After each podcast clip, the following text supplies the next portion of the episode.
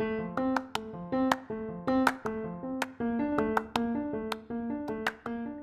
are listening to Challenge to Lead five minute thought nuggets to inspire you to be better.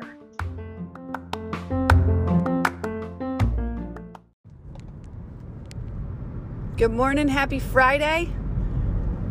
Today's little challenge to lead is you can't outsource relationships. All right?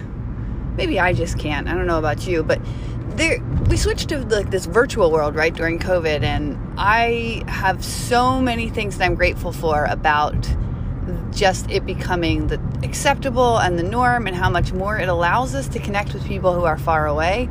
But there's just something about the in-person conversations that you cannot replicate over uh, a virtual zoom setting maybe there's other better technology out there that, that is more likely to replicate it. But yesterday I went out to lunch with someone who I met him back in May at an event.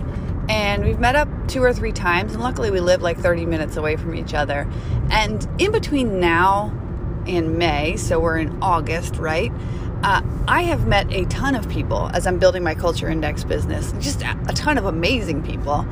And I've made it a point to connect with them, usually with a follow up Zoom meeting but the person who I was meeting with yesterday, Ryan, we've now met in person twice. And I will tell you that those two in person meetings have built a much deeper, stronger um, tie and relationship than any of the Zoom meetings I've had. Sometimes I've had Zoom meetings for hours with other people, but but when you make the effort to show up in person to something, I don't know. There's something magical about it. I don't know the science, I don't know the math, but I'm telling you that you cannot outsource relationships and it's very hard to do them remotely, which, you know, like anybody who's had a long distance relationship knows.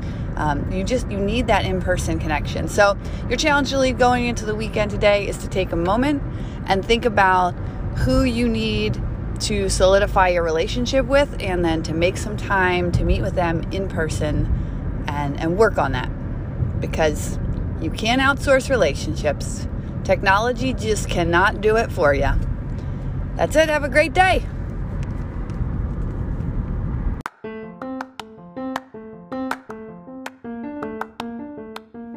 Thank you for taking the time to listen today. I appreciate it and I appreciate you. I have two challenges for you right now.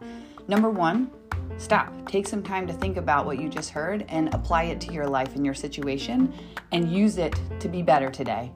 Two, I have a goal to get to 100 more subscribers, so if you got something out of this and would share it, I would greatly appreciate that. Have a great day.